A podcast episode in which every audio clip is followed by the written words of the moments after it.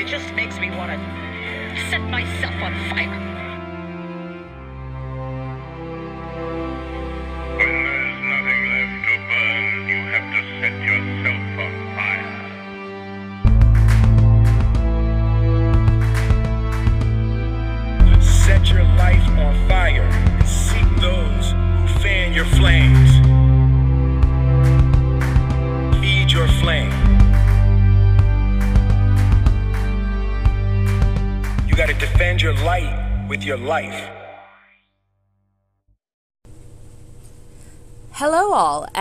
Welcome to episode 12 of Set Yourself on Fire. For those of you who are experiencing this quarantine, please remember this title is metaphorical and not literal. I will not be held on arson charges. I am too pretty to go to jail. Now, I know we are all freaked out and stressed about the state of this world right now, and rightfully so. But I'm not going to talk about it today because I don't feel it necessary to add fuel to the fire. Constantly hearing about it isn't going to help anyone's mental health, it's just going to heighten the fear and the anxiety. And so basically, I want to acknowledge I understand what's going on in the world. I'm not adult, but also from a mental health perspective perspective, I'm also not an adult and I'm also not going to keep triggering people in regards to the situation. So, today I'm actually going to be talking about my adoption because on March 17th, um, I ce- celebrated my adoption day. I landed on Canadian soil on March 17th, 1991. I was officially a Canadian. And uh, I want to talk about that today because it's not a conversation really had because um, it was so long ago and kind of the, I guess you would say, pandemic of it all is over now. So Romania is still coming back from it all, but it's not something that's talked about, and hopefully that's what today will be. So let's get into this. Um, I am one of 500,000 children who were raised in the orphanages of Romania. But even more so, out of those 500,000 children, I am one of 170,000 survivors who survived the Romanian orphanages. So, shout out to me. I'm kind of like Harry Potter. I'm the girl who survived.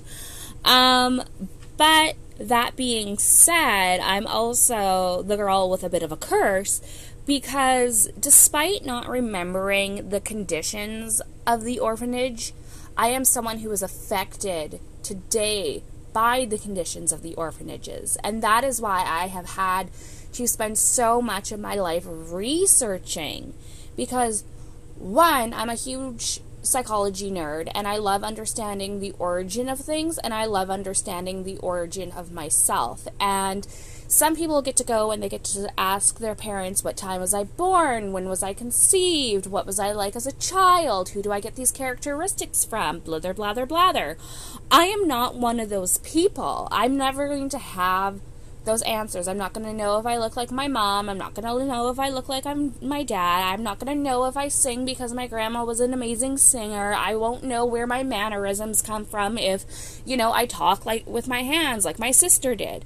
Those aren't ever things that are going to be solved for me and they're a thing that I will have to make amends with. And that's an everyday journey for me, to be honest, because anytime I go to a doctor's appointment and they go, What's your family history? I get to go, I have no clue. I'm random. I'm a bullet. I don't know. This is Russian roulette. And I understand that I am not the only person in the world who goes through this. I'm not the only adopted kid in the world.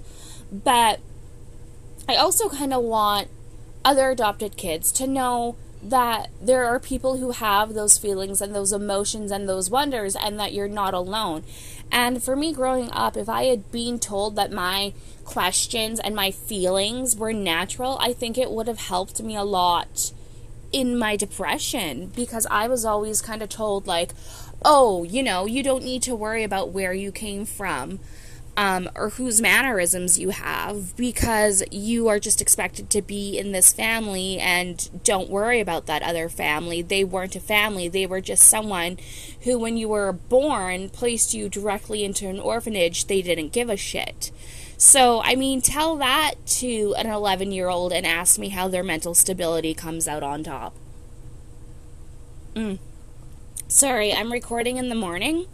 So, um, we're having coffee time as well as we do this because coffee, for anyone who knows me, is very, very important. So, one of the things about the Romanian orphanages is that they were overcrowded. Nicolae Ceausescu, who was the first president and only president of Romania, because they learned the fucking first time, um, made the decree 770, which banned all abortion and all contraception throughout Romania because he had visited China and Japan and he had seen the power those little leaders had and he believed the power came from population. So in his head he went, I want power. I need a bigger con- um I need a bigger population and this is how I'm going to get it. So you were fined if you were a woman over 21 who didn't have at least four kids and you weren't allowed to use any birth control, you were expected to make the population. Um, they had Secret Service in the doctor's office to make sure doctors weren't giving contraception, weren't giving abortions. None of that was happening. And so thousands of women died from back alley abortions or simply just carrying too many children. Their body couldn't do it anymore, and they died in childbirth. And so, the number of children who died in Romania is actually still unclear because there are so many. And there's so many to the point that unless you were a child who survived six months, six months, you had to be six months old to even be given a birth certificate. You weren't born, you weren't even recognized till you were six months old. Tell me if that is not extremely fucked up. So, there were many kids in the orphanages. There it ranged from newborns like me who were placed into the orphanage because their family could not afford to keep them whatsoever to children who had grown up outside the orphanage but now because of this law their parents couldn't afford to keep them and they were placed into the orphanage until they were old enough to come work for the family and contribute. They couldn't just have a young mouth at the table who couldn't help out around the house or help in the farm.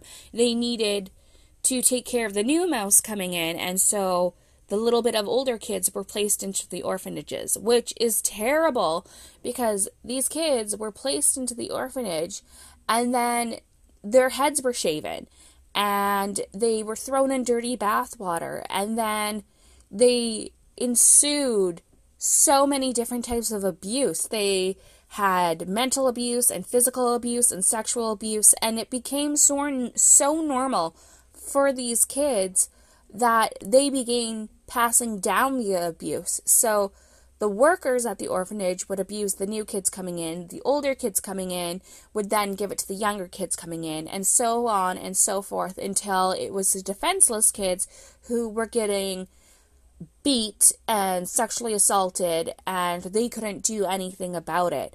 And the worst part is is that this is terrible, but then there's the people or the children who had disabilities because these children had no means of medication, no means of diagnosis. They were stripped naked, had no medication given to them, and then to top it all off so that they weren't a harm to themselves or other. They were chained to their beds. Could you imagine being chained to your goddamn bed naked because no one has the resources or the time to change you? I mean, it's just the most fucked up sentence. It really is. And so I want to stress that even though I am experiencing hardship as an adult, I still understand how extremely, extremely lucky of a human I am right now that I never went through those things. And if I did go through those things, I don't remember. Um, all I know is that basically I was placed in a lead crib and left there for 11 months and given water and broth in my bottle because there was no such thing as milk or formula because Ceausescu had to export anything that the Romanian people made to pay off his billions of debt to other countries. And so I more so suffer from the orphanages as someone who is older. And I say that because, one, like I said, I need to understand my origin. And so it's a lot of researching orphanages and a lot of researching Ceausescu. But also, I suffer um, third world problems in a first world country. And so, as I've stated before, I have something called NVLD. It's nonverbal learning disorder. And it is extremely, extremely common for the children of Romania to have this disorder, but it's extremely, extremely rare in Canada. And it's actually been proven through studies and MRIs that the children of Romania, um, which is what the kids in orphanages were called, have actually smaller brain sizes than normal children because of the developmental delays I'm one of those kids who was placed in a crib and never picked up and never held. There was no sensory for me. And so that has stemmed with the NVLD. Technically, um, the front part of my brain is is dead. Um, I also have physical problems like scoliosis and spina bifida, and it's actually been studied that these spinal issues, because of the placement, where it links up to your brain are actually some of the reasons I have my anxiety and my depression, which is very interesting um, to know. So, again, it's that starter pack of why do I have all these things? And well, it's because of the orphanage that I have all these things. So, it's extremely fucked up, to be completely honest. Um, and you know, like I said, I was one of the lucky kids who was adopted. Not everyone was. Once Ceausescu was killed, um, news got to first world countries about the state of the world, and um, a song called "Nobody's Child" was released, and basically it became like the ant, like the um, oh, what the hell is that Sarah? Arm of an Arms of an Angel song by Sarah McLachlan. You know, these families come on TV and for two dollars a day you can save this child and the arms of an angel song plays and if you were in a good mood you are now sobbing uncontrollably into a pillow going take my money that was romania back in the 90s it wasn't stories about africa in the 90s it was stories about the children of romania and the song nobody's child was playing not arms of an angel and so my Canadian parents saw this and they flew to Romania to begin the adoption process. And actually, my estranged mother had found another little girl in an orphanage who she wanted to adopt before she found me. And the adoption fell through because the folk, folklore that was happening in Romania, and the folklore at the time was that wealthy Canadians and Americans were flying over to adopt these children to make them cadaver babies to save their own sick children. And so I guess that my estranged mother had found this other child and she went to their family and asked permission. And the family said, No, you're going to use our child as parts. We don't want that for them.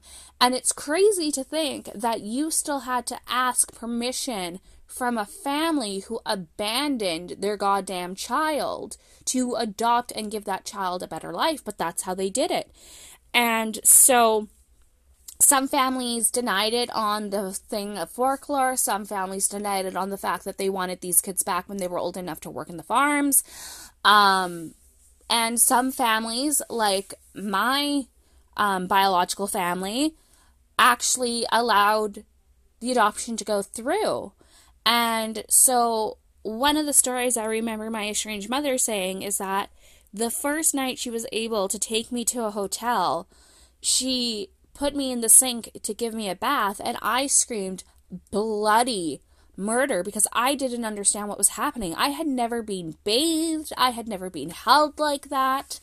Um, so I guess it was all very traumatizing to my system. But you have to remember too, I'm saying that I was 11 months old before these things happened. So I went 11 months without being held, being touched, having a fucking basic bath. And I mean, thank God I don't remember those things because I mean, how traumatic for the poor children who do, who are surviving, and for the kids who are old enough who didn't get adopted, they became street children. And they survived on their own and they became, they did whatever they needed to to survive. Some of them were able to go into studies, some of them were able to go into new institutes and fosters. And they had such a hard time placing the children of Romania in foster systems because um they're I'm going to say this so wrong, so keep your goddamn judgment to yourself. They're they're oh, where is it? Of course I lost my note. Why wouldn't I? Um amygdala in their brain. Like I said, I butchered that. Um, but it's the part of the brain that clicks attachment. So, like, when you were born and you saw your mother, that attachment piece was like, oh, you're my mom. Hello, I am now attached to you. That didn't form for many, many, many, many thousands of children of Romania. Um, because there was no stimulation. Like I said, there was no one holding you, there were no constant face to connect to.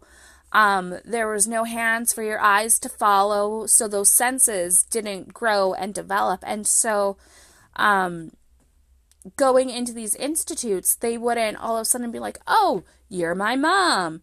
They would be like, I don't understand. I'm going to rebel about the situation. I don't want this rules. I don't want these structures. And um, it, it was hard for them to all of a sudden go from no structure to going into structure and and having not being safe and having to fear adults to being asked to trust and not fear the hand that bit you or um, the hand you used to bite. And so they would return these poor children back to the orphanages. And to today, they are still studying the children of Romania. And the children of Romania are now working to do a lawsuit for compensation um, for the traumas they went through. For if they were old enough to remember the trauma they went through, they're trying to get compensation because they've led such a rundown life.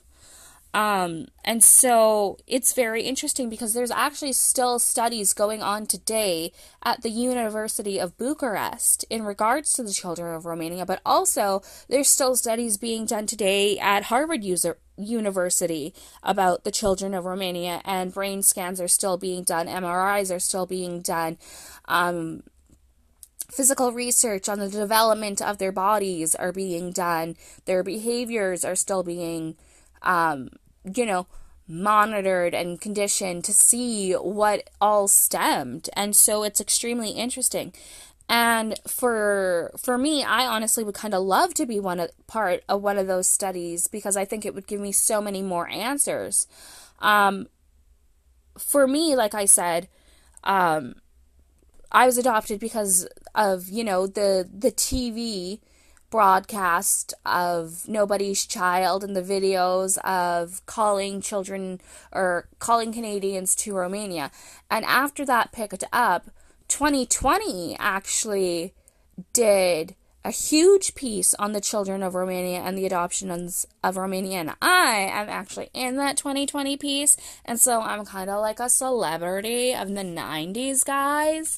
Um, but also, um, there were reports in the Winnipeg Sun and the Daily Graphic and a bunch of Canadian papers um, where I, you know, covering my adoption and covering all the things that they went to go do. And I do know the one really cool thing is that when my estranged family came back after adopting me, a fam a friend, a family friend, a family friend, a family, whatever, also went to Romania and adopted a little boy too. And so I kind of got to meet him and um, another family. So there's three of us from Romania who all kind of grew up in the orphanages.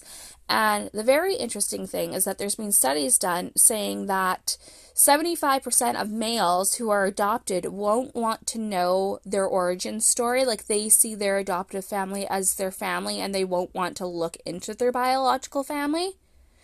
And it's a very lesser percent for females. I think it's only about um, like 20% of females will be satisfied knowing that their adoptive family is their family and they won't want any biological connection. And it's very true because me and the one other girl I know who are adopted from Romania both have always wanted to know our stories. And the little boy I knew who was adopted from Romania was just like, nope, this is my family, this is my mom, this is my dad, these are the people who loved me and raised me, these this is my family. Those other people just happen to create me, but they mean shit all. And so it's very interesting to know that those studies are actually very true. So I kind of just wanted this episode to talk about the conditions of the orphanages, um, about how there is this story across the world of hundreds and thousands of children who um, grew up in these conditions who are still out there today suffering through these conditions, how one man's actions changed the life of 500,000 innocent souls and even more, not counting the actual population of Romania. And it's something I struggle with constantly because I always feel like I am a product of Decree 770. I am a product of banned contraception and banned abortion. And I don't have this ability to form attachments, which, hey, I mean, maybe it explains the estranged family and maybe it explains all the divorces. Who knows? Um, but this part of my origin story, and perhaps all of my origin story, is something that I constantly struggle with. It's something that puts me deeply into my rabbit hole.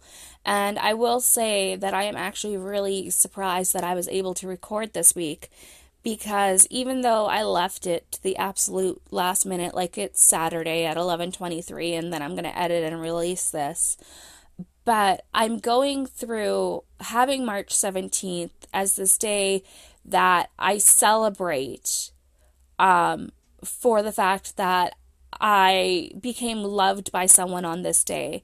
But the counterflip is it took 11 months for someone to find me and love me and value me and save me. And then there's this flip of these people who search so hard for me, in the end, have nothing to do with me. They don't know where I am. They don't know what I'm doing. They don't know who I became. They know who I was. They know who they made me out to be. But if they saw me on the street, they would probably recognize me. Like, I don't look that different. Would they talk to me? No. Would I want a connection with them? Also, no. But it's so fucked up in my head to know that there is someone who went through hell and high water to get me, and in the end, just went peace out.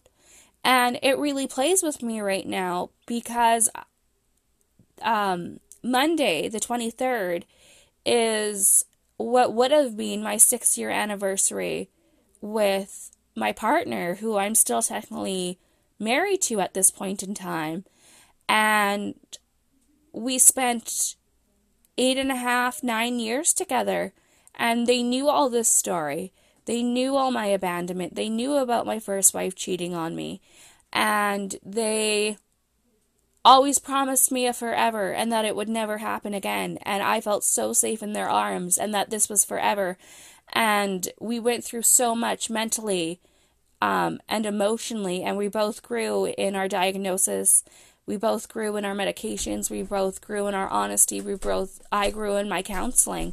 And in the end, they looked at me and said, You're too much, and I'm going to go have this affair with someone else. And instead of giving me the dignity of leaving me to my face, they did me the dishonor of simply leaving me through a text message saying, You don't make me happy. I'm not happy with you. You can't provide me happiness.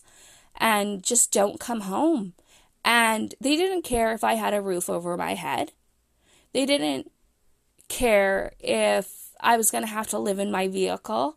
And I mean, I am utterly grateful to JNS because they just were like, You live here now. There was no hesitation in my friends to protect me. And I think for me, that's why I stress so much that my friends are my family, that my friends are my village, that my friends are so much to me. Because although friends come and go, they don't promise to love you forever. They promise to be there for you. They promise to love you and care for you. And they keep that promise until they part. And, you know, friends forever is one thing. Um, but you know eventually you will outgrow your friends. But you never expect to outgrow the people who adopt you. You don't expect to outgrow the people who say they're going to spend forever with you and put a finger or, or a ring on your finger. You don't expect that the person who you opened up to more in the entire world, who got to see the darkest, deepest parts of you, is one day going to leave you for someone that they had an emotional affair with, and then it became physical. And it happened over a goddamn Snapchat. And I guess that's not fair to say in a sense because I don't know when their relationship started. And maybe I look into their relationship more than I should. But I mean, let's face it, I've got 99 problems, and abandonment issues is number one on the bloody list. And so I think that me researching the children of Romania remind me that I am only one of 500,000 people who probably have abandonment issues, and I am one of 170,000 survivors. And those numbers are huge. Um, but I guess in a sense it gives me hope because if I can be the one to overcome thousands and thousands of odds, then maybe I'm the one who also gets to keep surviving this heartache and, you know, accept some of the fate that I didn't want to accept. I, you know, being abandoned at such a young age, I always stressed throughout my life that I wanted a marriage and I wanted children. And so when I was young, I got married in hopes of having children, and of course, it didn't pan out. And I mean, we were young, and I understand that looking back now. That mm, is, I, I mean, who's to say there are some people who get married out of high school and are still married today, and they beat those odds. But I just didn't beat those odds because maybe I beat all the other odds.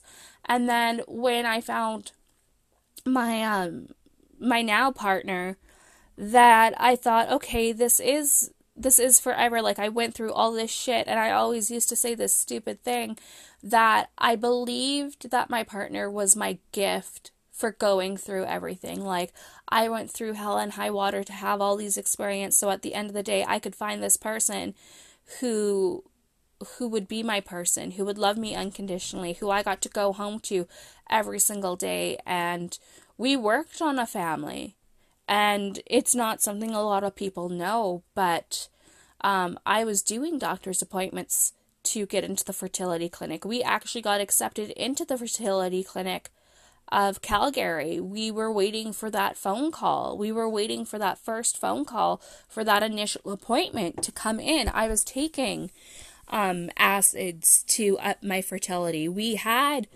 donors in place and all of that is gone now, and I am starting back from scratch. And it's kind of like a game of snakes and ladders. The higher you climb, the further you fall. And I guess it goes for everybody, and I'm not the only person in the world. And sometimes looking back on these statistics, it reminds me that I'm not the only person in the world. And I guess there's comfort in disaster because while everyone is panicking around the world right now about this COVID 19 that I said I wasn't going to talk to, but I'm a big fat liar. Um, I guess the thing is, is that it's no different than remembering that you need to find your village and take care of yourself and take care of your village. I am someone who has been, you know, FaceTiming my friends. I had a dance party the other day with um, my platonic wife. Um, we did a little bit of a workout, and by that I mean they did a little bit of workout while I neenered at them for not going low enough in a sit up that I can't even do. Oh, no, sorry, a push up that I can't even do. But I guess just remember that in fear, there is fire, and in fire, there is light, and in light, there is positivity. So remember that there are resources to help you. Um, and that don't be afraid to reach out and lean on your friends and talk about your mental health.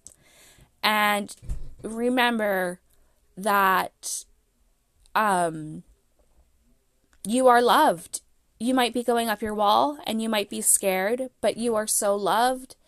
And to just remember your village is always there, and that's why we have villages. And really, except for me rambling on, I'm gonna say that's today's episode. Um, I am, however, going to do something unusual, and instead of just ending it with me talking, I'm actually going to end it with the song Nobody's Child. So if you guys want to listen to it fully play, you can, or if you don't want to, that's totally fine. So know that I love all my listeners and that if you guys want to, you can DM me on Instagram or Facebook and I can make a video and we can chat and have a great time. And so I love you all and goodbye.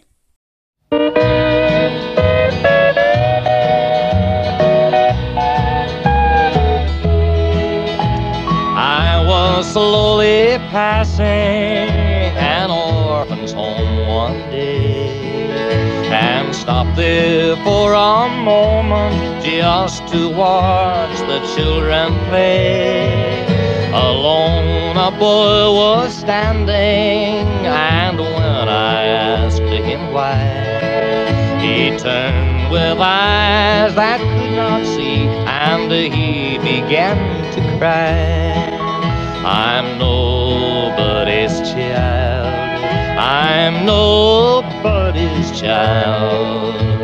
I'm like a flower just growing wild. No mommy's kisses and no daddy's smile. Nobody wants me. I'm nobody's child. People come for children and take them for their own. But they all seem to pass me by, and I am left alone. I know they'd like to take me, but when they see I'm blind, they always take some other child, and I am left behind. No mother's arms to hold me or soothe me when I cry. Sometimes it gets so lonely here, I wish that I could die. I'd walk the streets of heaven where all the blind can see. And just like all the other kids, there'd be a home for me. I just can't seem to figure out why the folks all pass me by. Cause I know that it's true that God takes little blind children with him in the sky. And they tell me that I'm oh so pretty, and they seem to like my big curls of gold. But then they take some other little child, and I'm left here all alone.